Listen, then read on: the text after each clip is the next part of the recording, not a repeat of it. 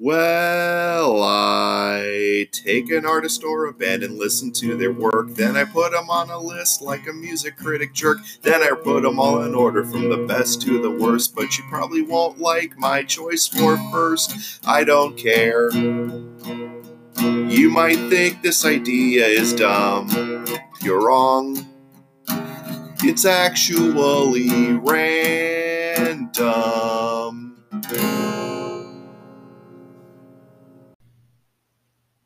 Well, hello, hello, hello, and welcome to season three of Randumb Albumb Rankings. My name is BC. Thank you so much for joining me, and be sure to follow this podcast on Instagram at randumb.albumb. Three seasons. Wow, it just feels like I just started this podcast a few months ago. it's just so weird that I've been doing this for all for going on three almost three years, I should say. I started this podcast in June of 2020, and actually I had a attempt at, a, at an earlier podcast at the beginning of that year, trying to do something a little dedicated to uh, childhoods from the 70s through the 90s, and I realized I felt more comfortable talking about music than I did Saturday morning cartoons and foods that probably only I remembered. So that was the end of Right in the Childhood, and I decided to go with random, and I haven't looked back since.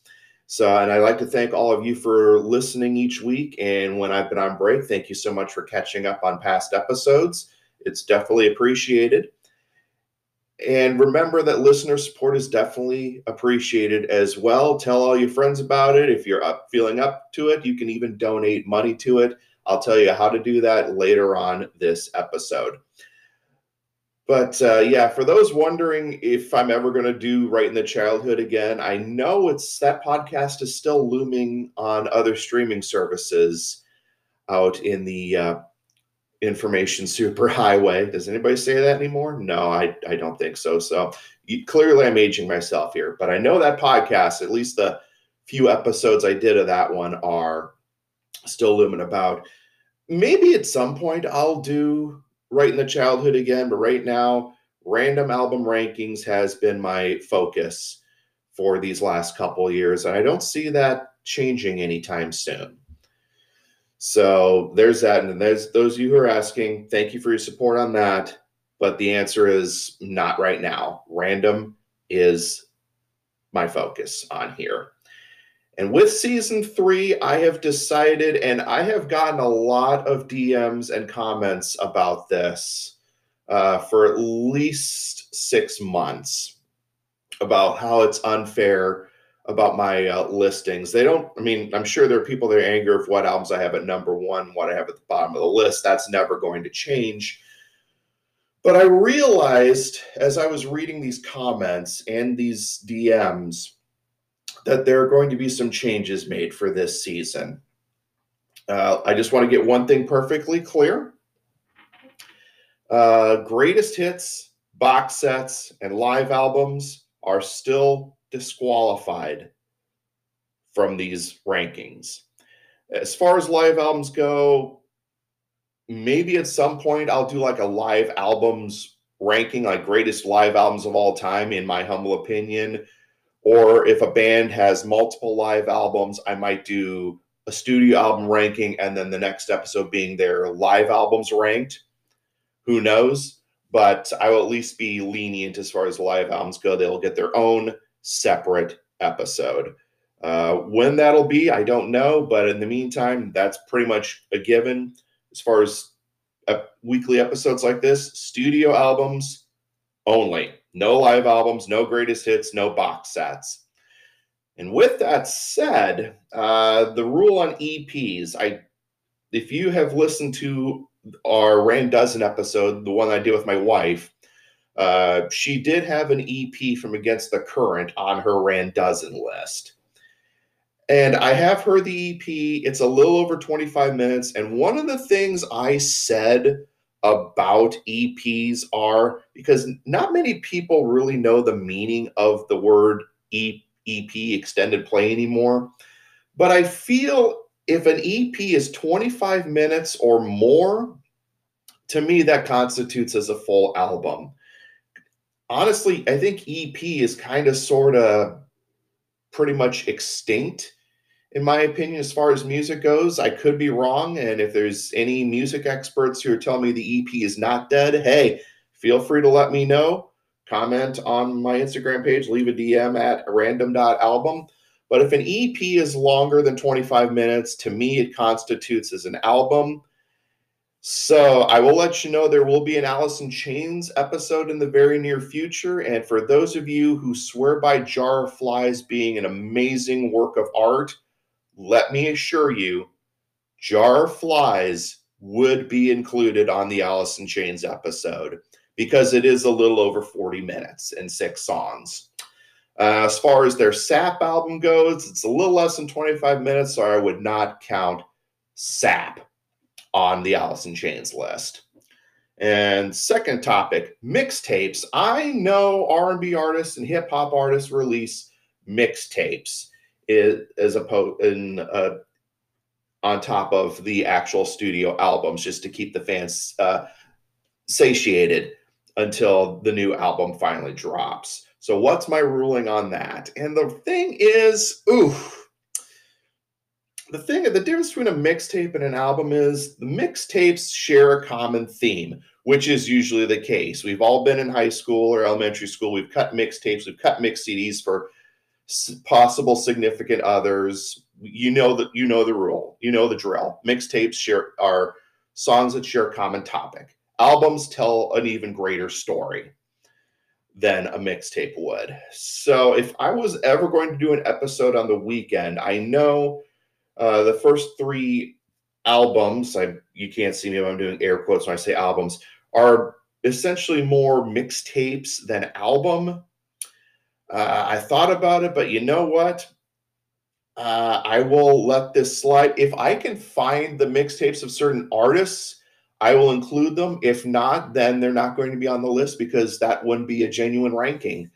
Uh, so if I was going to do an episode on the Weeknd, I could either be cheap and go with the trilogy album or compilation album, as they call it.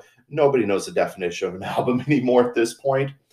But I would, yes, I would include his three mixtapes as albums. So they would be ranked. So I'm going to be very lenient as far as EPs and mixtapes go, as long as they're over 25 minutes and I can, and they're obtainable for me to listen to. I will rank them and I will give you that episode once that happens. You can count on that each week. So, why am I bringing up the EP rule? Well, one of the first things that this week's uh, spotlighted band, the first album, again in air quotes, that this week's spotlighted band released is technically an EP, but it's a little over 30 minutes. And I've decided, you know what? It was very important to this band's history and how they came to be. So I'm going to include it. And if you have, in case you haven't even looked at what this episode's about, well, obviously you tuned in because you saw what was listed on this week's episode. Season three kicks off with a look at the discography, counting the opiate EP from the band Tool. So I know you're chopping at the bit to see where I have what ranked, but before I rank Tool's albums, you know the drill. It's time for a brief history.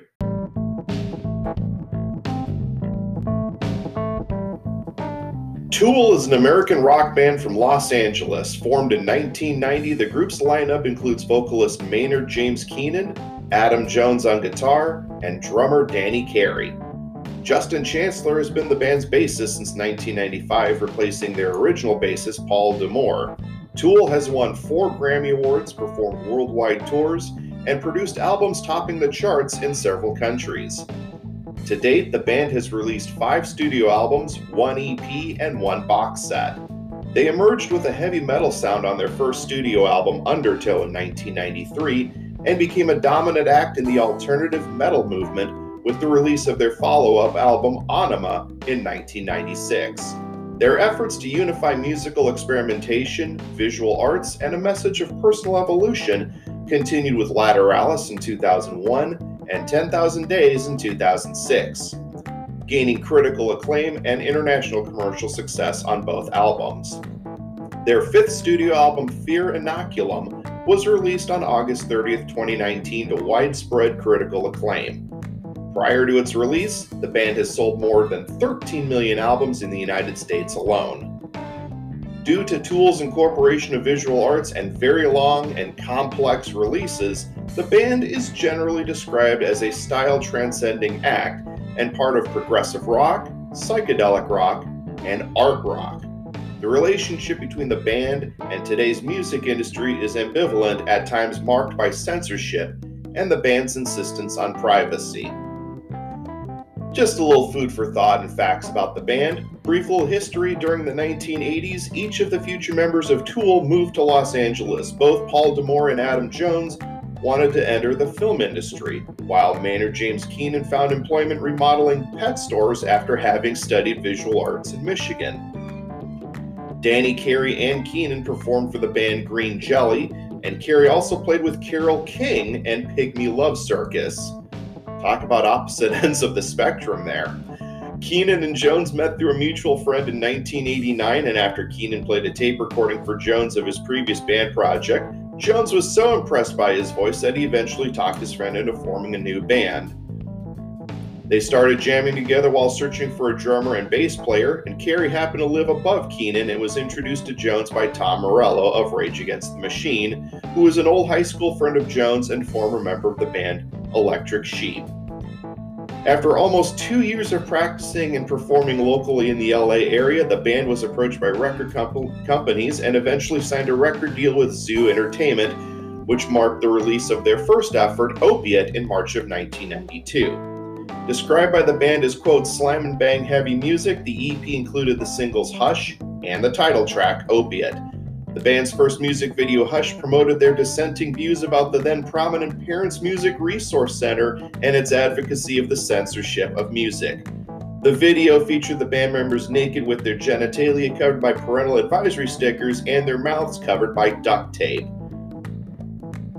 The following year, at a time when alternative rock and grunge were at their height, Tool released their first full length album, Undertow, in 1993, expressing more diverse dynamics than Opiate and included songs the band had chosen not to publish on their previous release, where they had opted, when they had opted, for a heavier sound.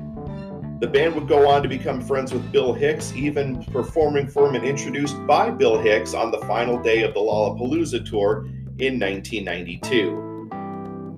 The band would go on to release several albums, including Ænima 1996, which would be dedicated to Bill Hicks, Lateralus, 10,000 Days, and Fear Inoculum. This band has been heavily influenced by various artists over time. Inclu- uh, influence of tools inclu- of Tool included Fantômas, Devo, Bill Hicks, as I mentioned earlier, Rush, Helmet, Faith No More, Bauhaus, David Bowie, Jane's Addiction, and King Crimson. Tool has also influenced other artists such as System of a Down, Deftones, and Korn, who cited Tool as a towering influence on the genre. Keenan's unique style of singing has been seen as heavily influencing artists such as Pete Loeffler of Chevelle, Benjamin Burnley of Breaking Benjamin, Will Martin of Earshot, and Fred Durst of Limp Bizkit. No, I did not make that last part up. In fact, Fred Durst of Limp Bizkit has cited Tool as being the greatest band on the planet and, quote, unfair that everything they do is perfect. So, hey, you can't say Fred Durst has bad taste in music because it's clear he doesn't, whether you love or hate Fred Durst himself. And that's a little bit of a brief history and some facts about Tool. And now that you know a little bit about it, that's right. Let's get to ranking.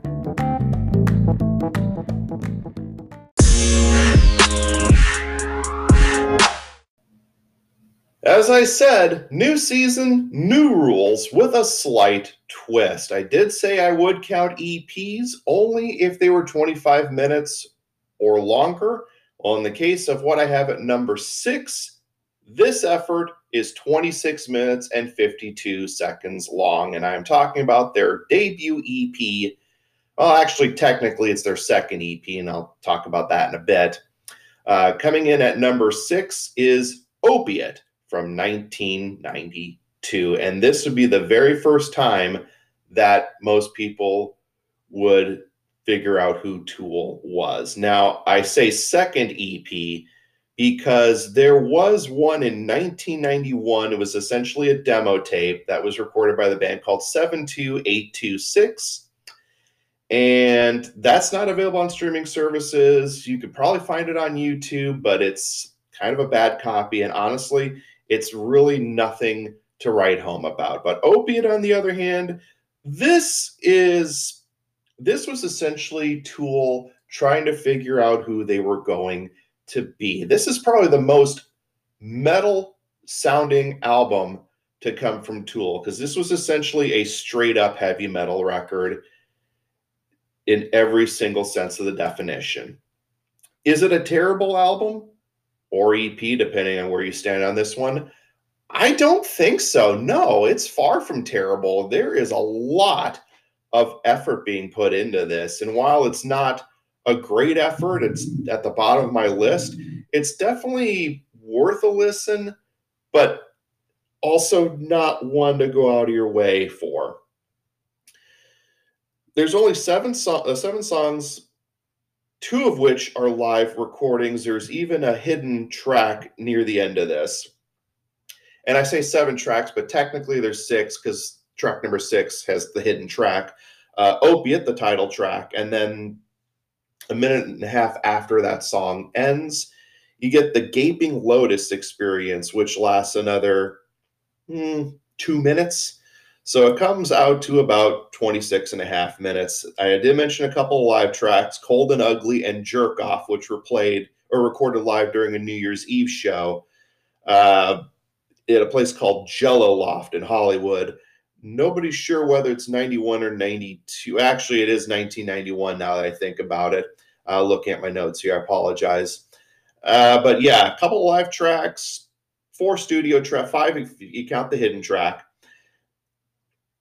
And again, nothing really to write home about. This is not really an album or EP that you want to just go out of your way to listen to because it, while it's not bad, it's not Tool to a lot of people. It's certainly not Tool to me. I think there's only one standout track from the entire album, and that would be Hush. That would be the only song off that album worth listening to, or at least going out of your way to listen to. Everything else is just kind of uh, it's there. It's it's a heavy metal album. So if you love straight up heavy metal without the progression and the time signatures and whatnot, then maybe give it a listen. But if you're trying to get into Tool, Opiate is not the way to do it. And I will tell you which albums to get into as we progress on this episode. Interestingly enough, this did not chart when it came out. In fact, uh, it would be a slow process, but eventually would go platinum. And that would be only because when Tool finally released their catalog to online streaming services in 2019, that's when more people gave Opiate a shot. And it wound up peaking at number 59 in 2019, about the same week that Fear Inoculum debuted at number one. So there you go with that. And I don't really have anything else to say about opiate it's a it's a decent effort but it's not tool i mean aside from the vocals and who's in the band it's not the definition of tool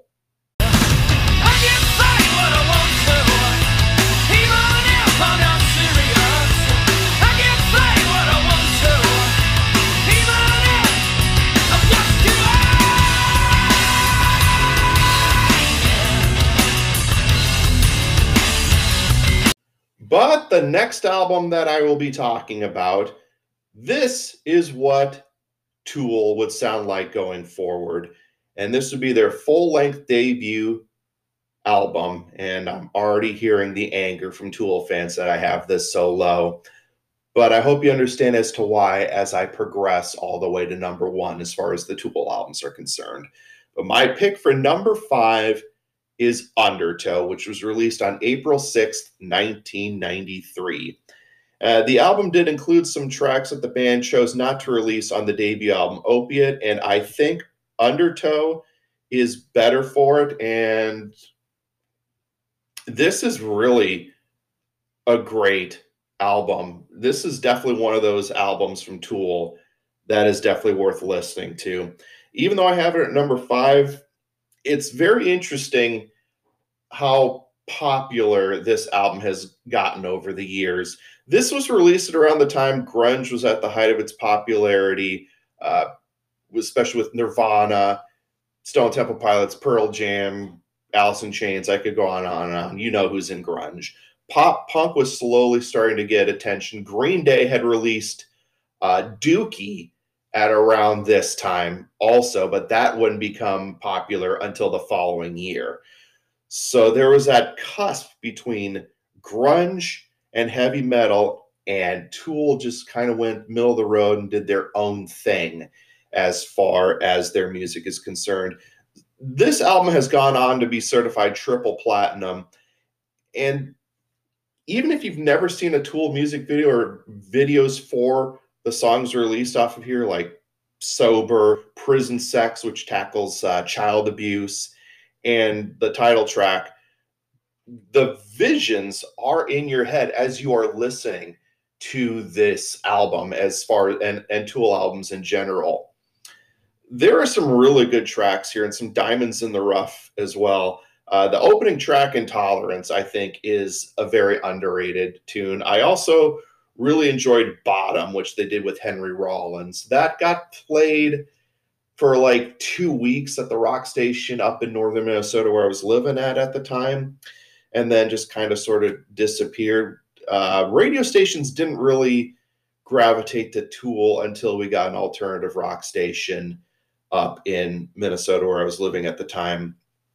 But yeah, in fact, I'll tell you about the first time I watched a Tool video uh, as I progress later on this episode. But Undertow was definitely an album that would go on to give you the Tool sound. Maynard James Keenan's just nightmarish lyrics and everybody in this band is just on point here. Paul D'Amour, this would be Paul D'Amour's last uh, effort with Tool as bassist. So his his bass work is awesome here. Danny Carey is one of the most underrated drummers of all time. I think he is one of the all-time greats as far as the last 30 years are concerned. And this band is approaching their fourth decade. Can you believe that? Four decades. They've been around since 1990. Here we are in 2022. It's amazing the consistency and the longevity this band has had, even though it takes 20 years to release a new album for them. But Undertow really opened the floodgates a lot more than Opiate did. And speaking of Opiate, the title, if you uh, own a uh, imported version of it, uh, if you owned a, the Japanese edition, or if you bought this from Australia, Opiate is one of the tracks on here. It is a hidden track after Disgustipated. However, it's just Opiate minus Gaping Lotus experience. So if you really simply want to hear the Lotus experience, then okay, fine, listen to the Opiate EP. But I think you want to start with Undertow. It is a very impressive album and they've definitely come a long way between the year that Opiate came out and Undertow come out, and they would just only get better from here. It's really hard to pick a standout track, but I really, I mean, everybody knows Sober, everybody knows uh, the song Prison Sex. I'd probably have to go with the title track on this one as far as Undertow is concerned, and it's just a phenomenal album and it just showed what Tool could be capable of. And I'm going to sound like a broken record, but they would only get better from here.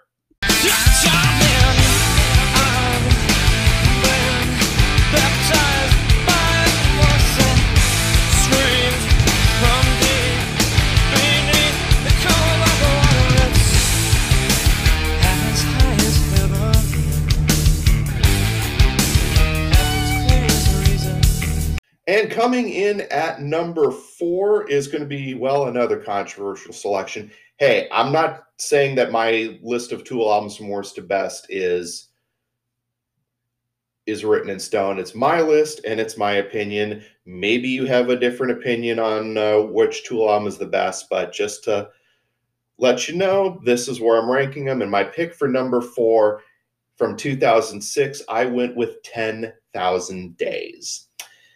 I will be honest. When I first heard this, I was not impressed. In fact, if I had done this episode uh, back when it came out, yes, 10,000 days would be at the would have been at the bottom of my list. I just wasn't impressed with it. I mean, Vicarious was a great song. The Pot, eh, I'm, I'm probably in the minority and I get it, but The Pot was not a favorite track of mine. It was one of those songs I just, you know, turned off the minute it came on the radio when I was living in the Twin Cities. But uh, I don't know. It's still a least favorite tr- track of mine. If I did a Tool episode, or, or I am doing a Tool episode, I'm talking about a Tool songs episode. Don't expect the Pot to show up on my favorite Tool songs list. But over the years, 10,000 Days really did grow on me. I can definitely feel the pain in Maynard's voice, especially with all he was going through, reading the history.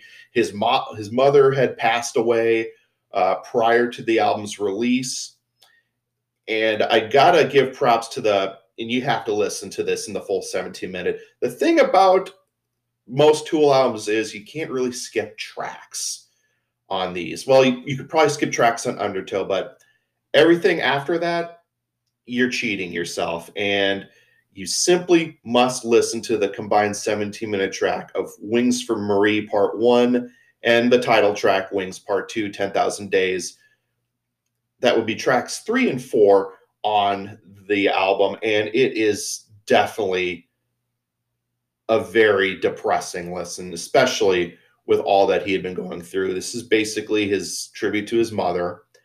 And I think is definitely one of the most underrated uh, songs on here. There are, I should point out, uh, 10,000 Days is 11 minutes, 13 seconds long. There are two 11 minute tracks on this album uh, Rosetta Stone is definitely a favorite of mine. And well, here, take a listen. I'll shut up for a few seconds just so you can hear it.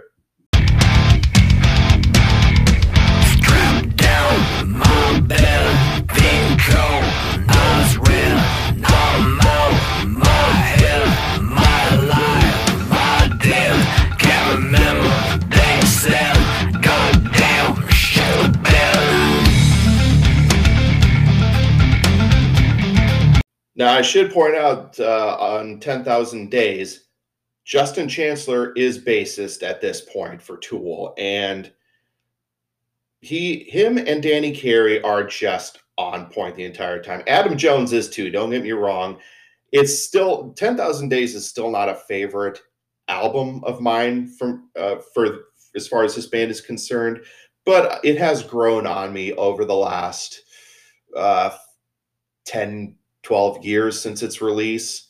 Uh, a friend of mine who I lost touch with years ago actually did burn me a copy, although probably the reason why I didn't care for it was because, unlike the sequence that's normally on the album, my friend chose to just burn it in alphabetical order for the track listings. That's probably why I was kind of sort of unimpressed.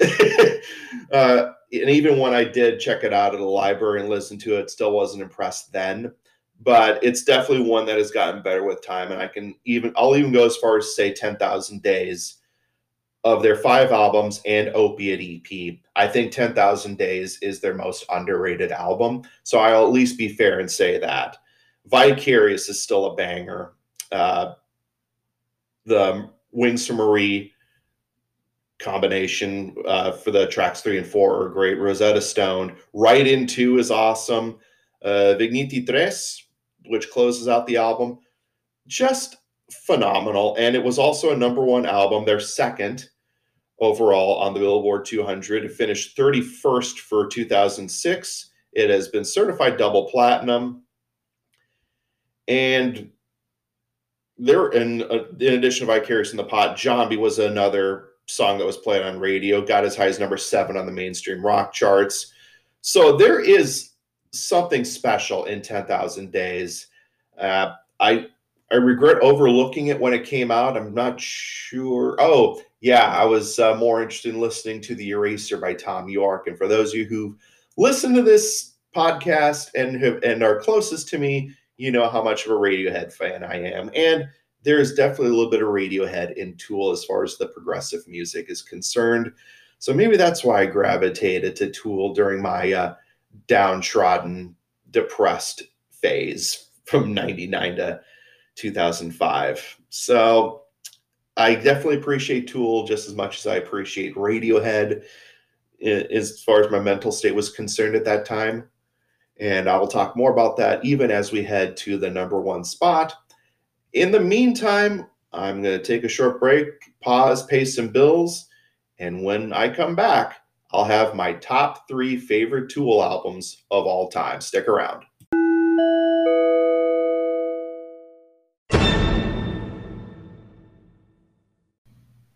And we are at the home stretch here on this episode looking at the discography of Tool. There's only three albums left to talk about on this list. So let's keep going.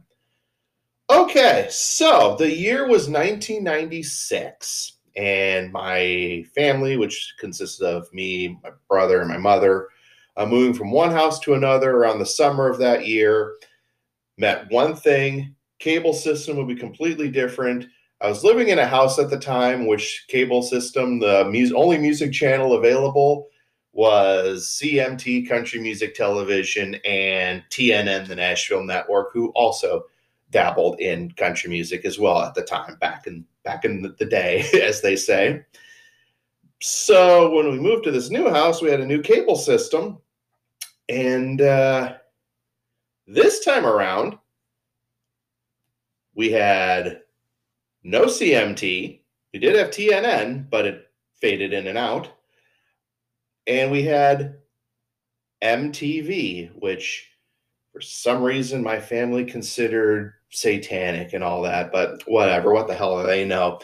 Anyway, the point of this is until we moved to this new house and I had a cable system that had MTV, honestly, I didn't really know who or what Tool was until I saw the video for track number one, or at least that's what MTV called it. I didn't realize until much later when the album came out, the song was called Stinkfist.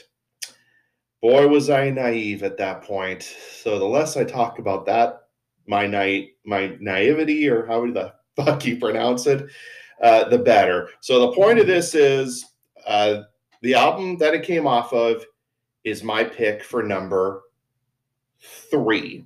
From 1996, I went with Ænima.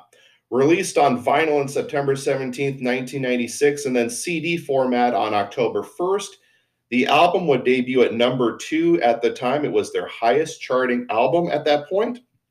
And it finished, uh, it actually went to number 10 in 2019 after Tool put all their, uh, their catalog in the streaming services but it finished 169th in 1996, 72nd in 97, 180th in 98 on the Billboard 200. To this day, it has been certified triple platinum. It is one of their best selling albums. And this, as I mentioned in the history and brief facts of Tool, this album was dedicated to comedian Bill Hicks, who died way too young from cancer back in 90. I said he, that he passed away in 92. It was actually 93, uh, 94, I believe. So I apologize if I don't have my facts around Bill Hicks. I know he died young. And it's just completely unfair that somebody like Bill Hicks is no longer with us. But the album was dedicated to Bill Hicks. There's even a picture on the booklet, the fold out booklet, uh, listing him as Bill Hicks, Another Dead Hero. In fact, some of his stand up material is sampled on the last track on that album, Third Eye, which he would use as a, a base of his stand up comedy, squeegeeing the third eye. And if you've never listened to Bill Hicks, I highly suggest you give him a listen. Uh, albums of his I would recommend. I would go with Dangerous, Rant in E minor, and a posthumous release called Arizona Bay, which is actually the inspiration for the title track. And you know what I'm talking about, Ænima. I have to play the title track. Any fucking time, any fucking day, learn to swim, see you down in Arizona Bay. So that's what you need to listen to as far as Bill Hicks is concerned. Dangerous, Rant in E minor, and Arizona Bay. Those three albums I would highly recommend if you want to get into Bill Hicks. And uh, for those of you wondering, yeah, I know Denis Leary ripped off Bill Hicks over time, but at the end of the day, uh, Bill Hicks is better than Denis Leary. No offense. Uh, one of the things that really stood out, and I talked about their the album artwork uh, in the history and facts. I failed to mention the uh, artwork for Ten Thousand Days, which was the fold out cover, because normally it was in those clear cases and you pull the booklet out, but with Ten Thousand Days, it was a fold out optical illusion situation but it was Ænima that really stood out because I mean it was nominated for a Grammy for Best Recording Package, and that lenticular jewel case, which has which was known as a multi-image CD case in the liner notes, but it looked like the images were moving when you're looking at it. Uh, the special images are just interesting and shocking to those who were getting into Tool at that point. Uh, Smokebox, which was the animated smoke encompassing ice, which was on the cover. Uh, the pupil of the eye, which was on the back cover, that would move around if you flipped it over. And uh, the band of uh, the band looking at a contortionist uh, with her legs wrapped behind her head. All that in California in a minor earthquake, and I that's thus uh, also the inspiration for Ænima. The record the packaging was just top notch and also a shock to the system if you've gone into uh, Tool dry. That's all I have to say. And that's one of the, uh, actually, it's the only album that Pitchfork gave a positive review to. And in case you're wondering, that high rating is 7.9. Uh, I tried to uh, check out uh, the Pitchfork review uh, for Ænima uh, when I did my research on Tool, just so I could share this with you. But uh, it is nowhere to be found at this point. Whatever, neither here nor there. But talked about the album cover. Uh, let's talk about the music on here. Fantastic. Stinkfist, the video for it. Watching that at one o'clock in the morning, then trying to go to sleep afterwards. Yeah, that ain't fucking happening. if you've ever, if you're a teenager in 1996, staying up late watching MTV there's not a bad track on here. Eulogy is horribly underrated. 46 by 2 got played on radio quite a bit. Uh, Hooker with a Penis was an interesting one as well. And Third Eye, I talked about earlier. And one of the most interesting tracks on here was uh, track 10 on here. Die Eier von Satan, German for the eggs of Satan or the balls of Satan. And that really caused an uproar with the Parents Music Resource Center, and well, let's be honest, Christian folk in general. But if you translate the lyrics to Die Eier von Satan, I'm going to let you know a little secret. I mean, Tool fans, those who listen to the album, know the secret. But guess what? It's just a recipe for a Mexican wedding cake. Calm the fuck down. It's not a gateway to Satan, it's a fucking dessert recipe. Okay? Let's get this out of our systems now. Calm down. So, yeah, that is another one. Uh, Push It was a, a near 10 minute track on here. Third Eye is 14, almost 14 minutes long. This is the epitome of what a Tool album would sound like. Progressive metal at its finest in 1996. And this was definitely the beginning of their mainstream success. And I will talk more about that as I talk about albums one and two, which is really going to be controversial in its own right. But I have my reasons for why I rank certain albums a certain way. As you know, I wouldn't be a this podcast wouldn't exist if I didn't have a personal story to share about the band or the artist that I'm featuring. Uh, one more track I would like to talk about is one that seemed to fall through the cracks after it was released on radio and MTV, and that's a song called Age. I mean, I know people are aware of it and and all that. The work started out as half empty and then was supposed to be half full, but age just seemed appropriate. And the meaning of the song during an interview, Maynard James Keenan had said, if you've ever watched any of those Warner Brothers cartoons, sometimes there's that one where the guy's having a tough time trying to make a decision, angel on one shoulder, devil on the other. And usually it's the angel who's kind of the one giving the good advice, devil bad advice. They're just friends giving you advice. So it kind of comes down to you. You have to make a decision for yourself. The song is called uh, Age. Actually, I take it back. It wasn't an interview, it was uh, during a concert in November of 1996. So basically, the concept of age is figure shit out for yourself.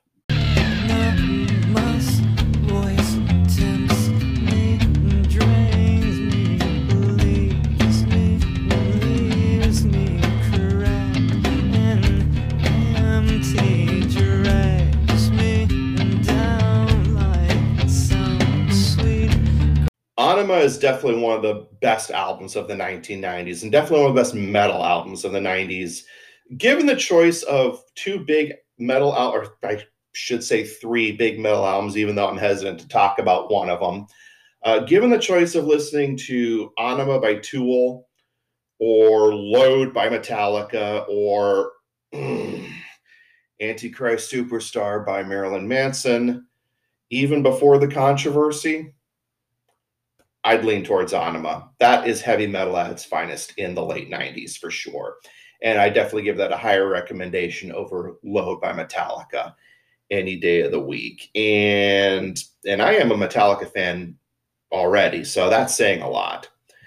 But Ænima is definitely one of the best prog metal albums of all time. It's one of the best metal albums of all time, and it's definitely one of the best albums of the 1990s. Probably my top 40 favorite albums in the 1990s.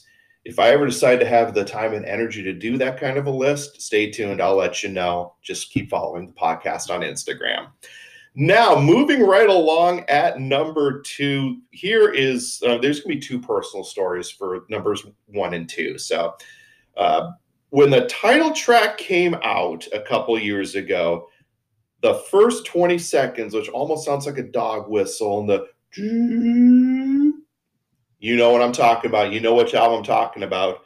I will always treasure the first time I heard that song because my dog freaked out over the first 20 seconds of this song. And I thought it was just one of the funniest things I had ever heard in my life at that point.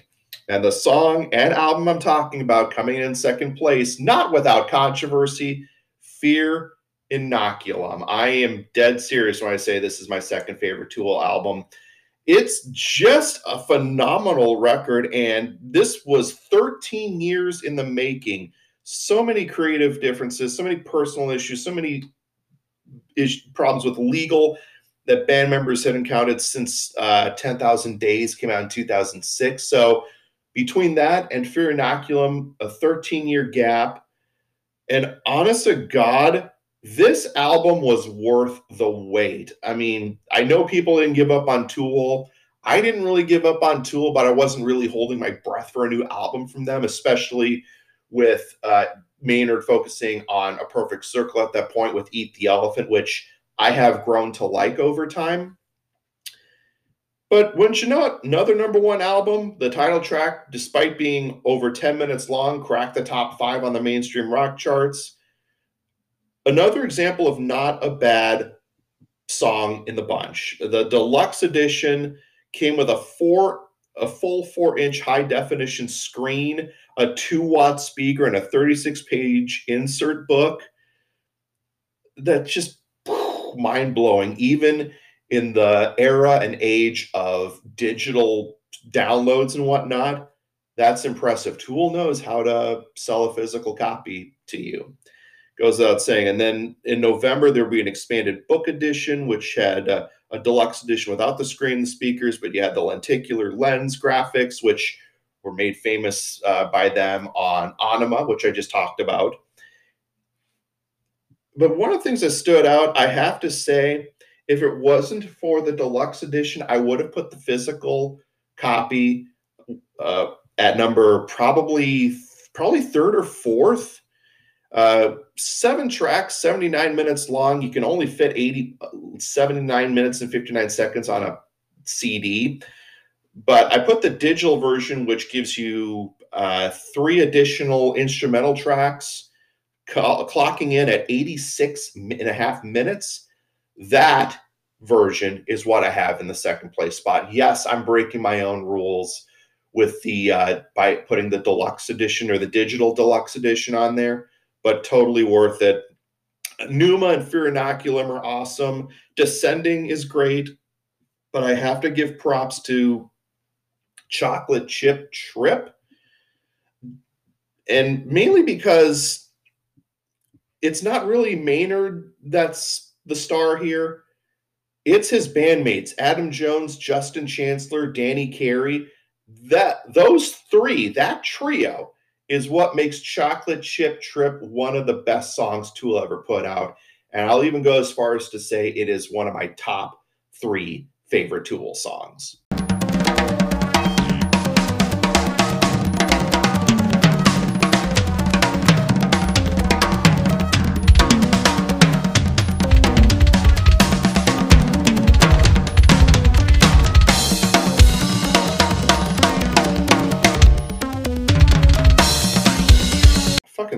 And then the closing song on there. Well, in the physical copy, it's the closing song. In the digital, it's the second to last one. I'm talking about Tempest, which is spelled 7 E M P E S T. But you get the idea. A 16 minute closer.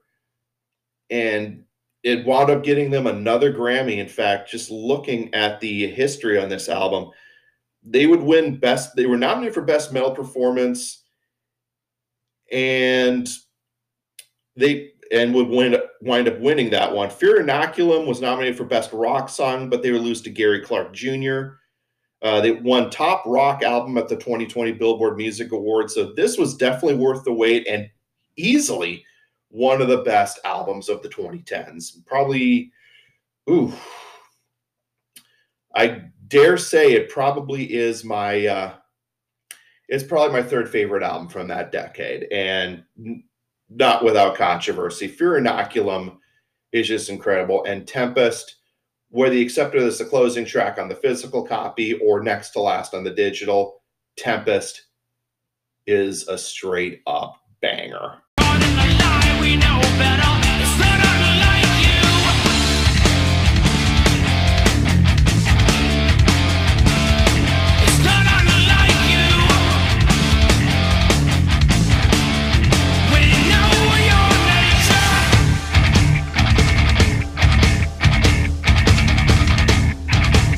Fear Inoculum, I mean, there's really not much I can say about it other than it's a phenomenal record. And it just shows that the band is here to stay. And it, it's unfortunate that the uh, pandemic had uh, kind of sort of crippled not just their tour for Fear Inoculum, but life in general and even more so when Maynard James Keenan tested positive for COVID not once, but twice in the last couple of years, and his health has deteriorated. He has some, uh, he still has uh, effects uh, of COVID uh, messing up with his lungs, which at his age, damn, I mean, I can't even imagine what uh, that feels like. Thank, I mean, people like me have been lucky not to have tested positive, or maybe I have and just didn't even know it, but I can begin to imagine what that would be like.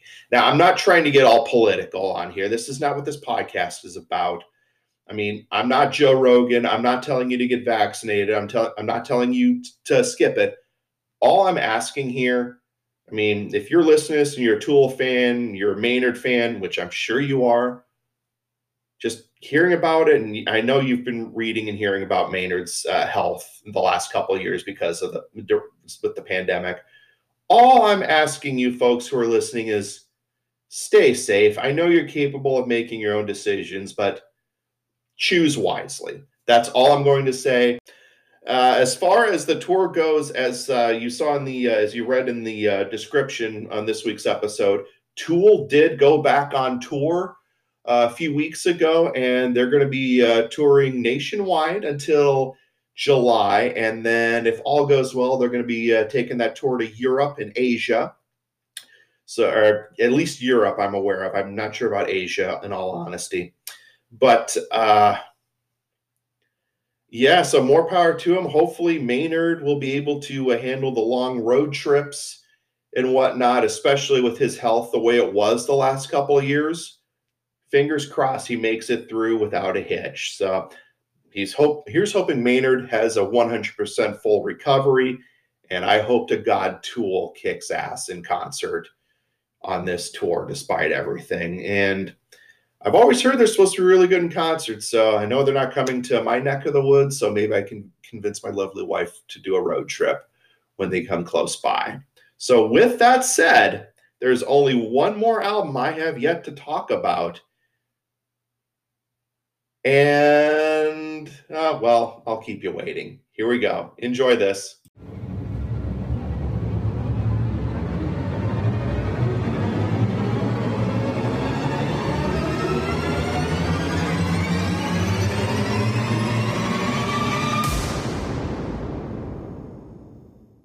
my pick for number one, and I have very, very good reason for this being my number one spot. I went with album number three of their career, released on May 15th, 2001. My pick for number one is Lateralus. And I'll be very honest with you. This was the very first Tool album I ever purchased. I had a uh, friend of mine at the time who was a huge fan and suggested, especially with the mental state I was in, and this friend turned out to be not a very good friend. After all, thank God I cut ties with that person. But they had said, don't go this path. Tool's not the right band for you. Yet I've been listening to Kid A by Radiohead at that point. That was definitely uh, helping with my mental health as well. But I bought it on a whim and also bought Reveal by REM, which was another great album that came out that same day. But Lateralus really stood out to me, not just because of the content, not just because of the music, the lyrics, the and just the way it was packaged in general. I really, really loved this album the minute I bought it. And the booklet holy shit, that was a mind blowing experience. I mean, I'm all for digital streaming and whatnot, but I also respect the artwork that goes into a physical album release. And you ain't going to get what I'm about to talk about, you're not going to get this on a digital streaming service. But the album cover, which was done by an artist named Alex Grey, it was no lyrics, no liner notes, nothing of the sort. It was essentially a translucent insert. When you flip each page, you reveal different layers of the human body. And all that was left at the last page, the next last page was the brain and the heart. And then the last page was just basically um, just a spiritual being of some sort, just you know, the yin, the yang, nirvana. In the end, it's just all spiritual. Um, at least that's my take on it. If I'm way off, for the love of God, please let me know. But that album cover just blew my mind when I uh, opened it up and popped it into my CD player in my car uh, when I first bought it. It was fantastic and very artistic, not just in the cover, but the music in general. And I'll be honest, for almost 80 minutes, I not only understood math, I was actually a math fan, if only for 80 minutes.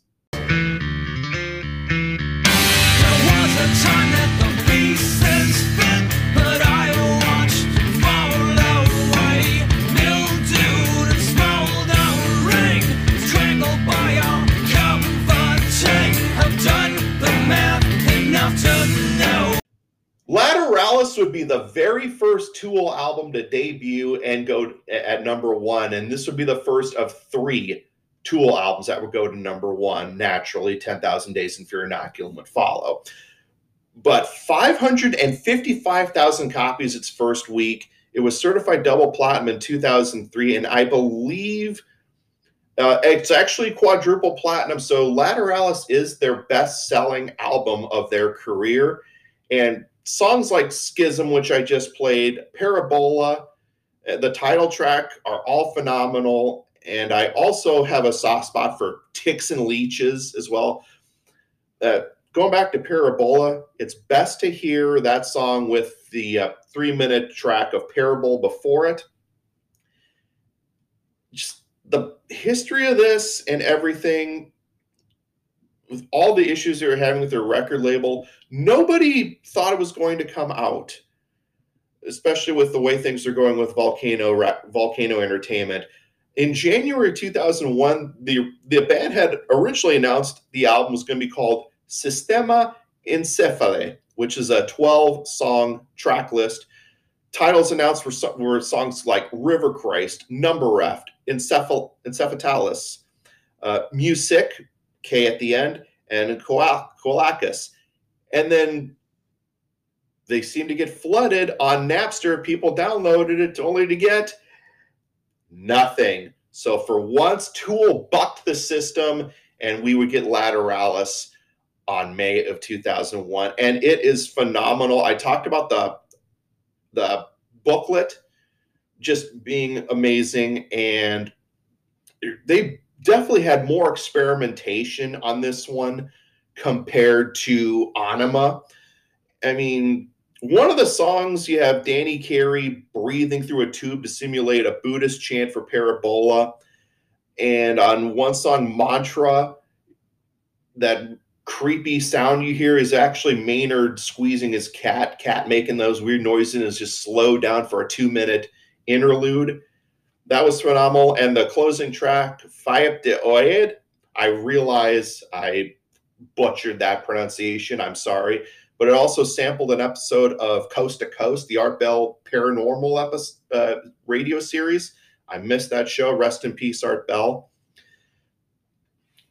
And I got to give props of the obsession with math. I talked about for 80 minutes, I actually liked math. Lateralus incorporates the Fibonacci sequence on this one. Uh, there's a lyric about spiral spiraling out, which refers to the desire and the Fibonacci spiral.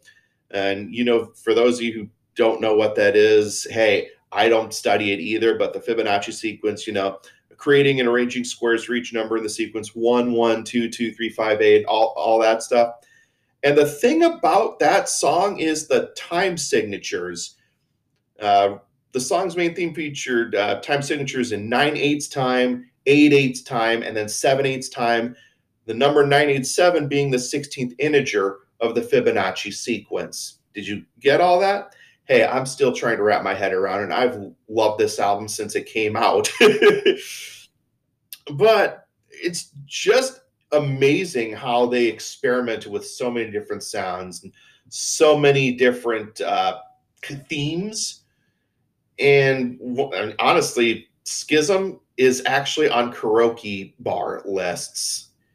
I, I kid you not. I don't know if anybody's even tried to sing Schism at a karaoke bar because honestly, when you go to a bar, all I care about is drinking and watch people do piss poor singing. And I really don't want to think about math while I'm drinking at the bar. You know, just I'm just saying, I love the album. I'm just being honest here. Uh, one of my favorite tracks on here, I have to give props to Reflection, which is part of the a theme which is in between disposition and triad. Reflection is 11 minutes long, but that opening the opening two minutes of that it feels like it belongs in a uh, Michael Mann movie. I'll here take a listen if you don't believe me.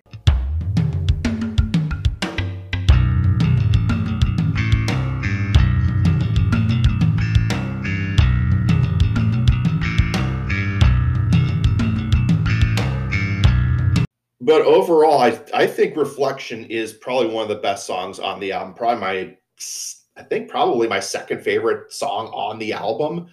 It's just it just grabs you by the throat and does not let up for the whole 11 minute track. In fact, that's the whole album in general, almost 79 minutes. It basically does not let go. It takes you on that ride, and there's just no stopping until the disc ends my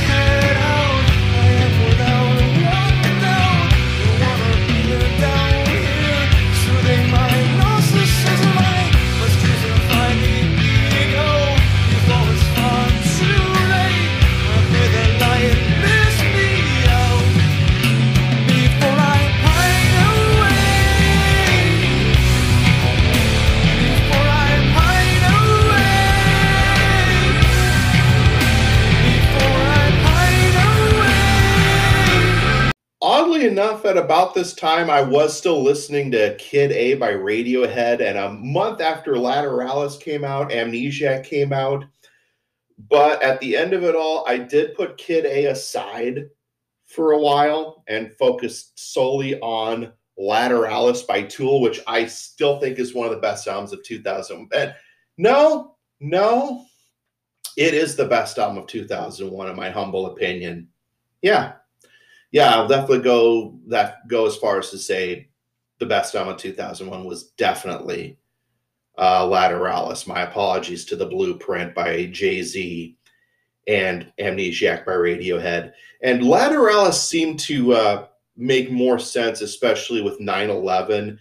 This was an album that just seemed to make more sense to listen to around that time. Yes, Kid A by Radiohead made sense too, but Lateralus was the anchor that really seemed to make sense with all that had been happening. Kid A dealt with paranoia. Lateralus dealt with anger amidst all the themes about math and death and whatnot. This just is really one of this album really stuck with me for the rest of that year. And I was definitely in a poor frame of mind at around that time.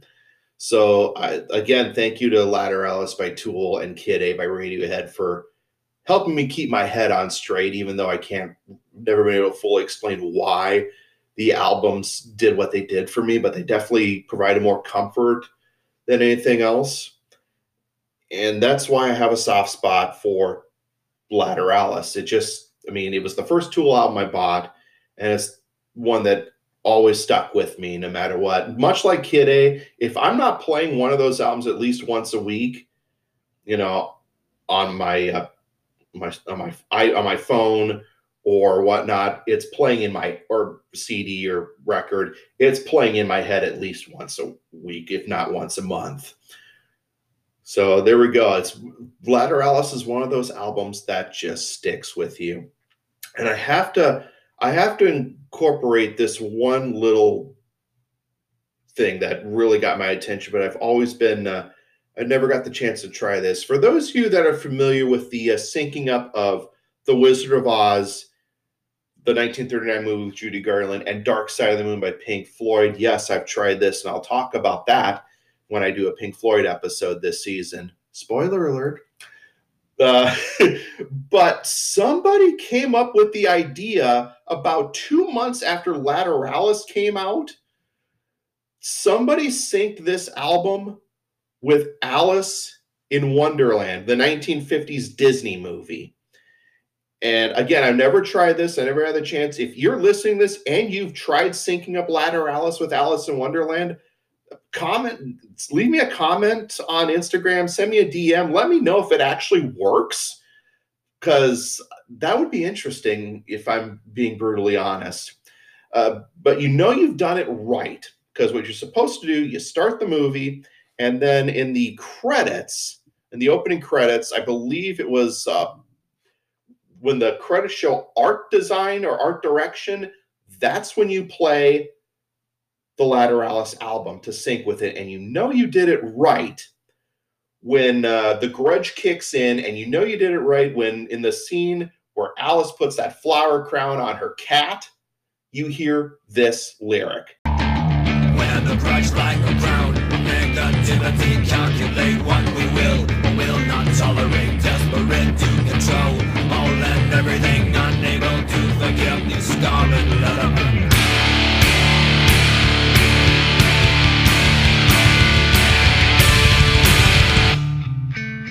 again, if you've tried this, please let me know. Let me know if it's a better experience than the Wizard of Oz Dark Side of the Moon uh, synch- synchronization. I, I'm always willing to give give a shot to anything new or weird.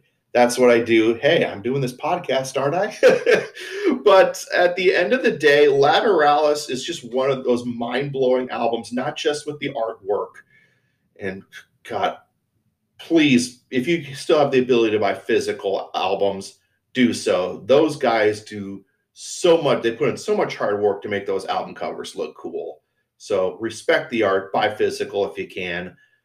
But digital streaming's fine too. You're just not gonna be able to have the feel of a CD booklet or an album booklet in your hands. Again, I'm just simply saying, but Lateralus is one of those that has always stood out as far as albums around that era are concerned. And Tool still remain one of the best bands in prog metal, one of the best bands in prog rock.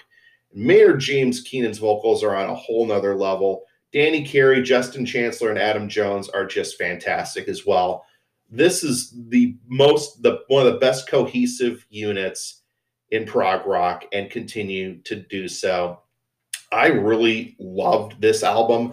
I still listen to this album and it definitely holds a special place to me because this one really opened the floodgates and helped me in experimenting with more prog metal, more prog rock. I think I started listening to King Crimson or getting into bands like that thanks to Tool. So, and lateralus in general. So, this one, if you love lateralus, then yes, give King Crimson a shot, give their early work a shot. And honestly, this along with Ænima are the two albums that I would highly suggest you start off with and then dive in dive further into the tool catalog but I would highly suggest you start with Lateralus and just the production and oh yeah I can't really end this without talking about Brent Dacre fucking Shenzo's 1.9 review on Pitchfork I mean, it goes without saying he's a moron. He serves no purpose anymore as far as that goes. So he's gotten it wrong for years. But 1.9, really? Yeah, no, it's it's definitely a 10. And Lateralus is definitely the Tool album that I would highly suggest if you're listening to this episode and thought about, hmm, what should I listen to if I want to get into Tool? I I believe Lateralus is one you would you should start off with. That will blow your mind for a good six months. You, looking at the booklet, listening to the music, that will blow your mind for a good six months. I mean, 20 years after that album came out, 21 years after the album came out, that album, Lateralus, still blows my mind to this very day. Everything, the structure, the time signatures. And if you really want to go a step further on this, go on YouTube because there are people that uh, alternated the track listings for Lateralus there's one called The Holy Gift where they switched it up. So uh, it starts with track 13, goes to track number one, track number 12, that sort of thing. That was pretty cool. Also, somebody alternated the track list to match the Fibonacci sequence. It's there. Just go on YouTube, type in Tool, Lateralus, Fibonacci, and you can thank or hate me later. But at the end of the day, it doesn't take a math expert to know Lateralus is one of the best albums of the 2000s. And in my opinion, the best album Tool had ever put out.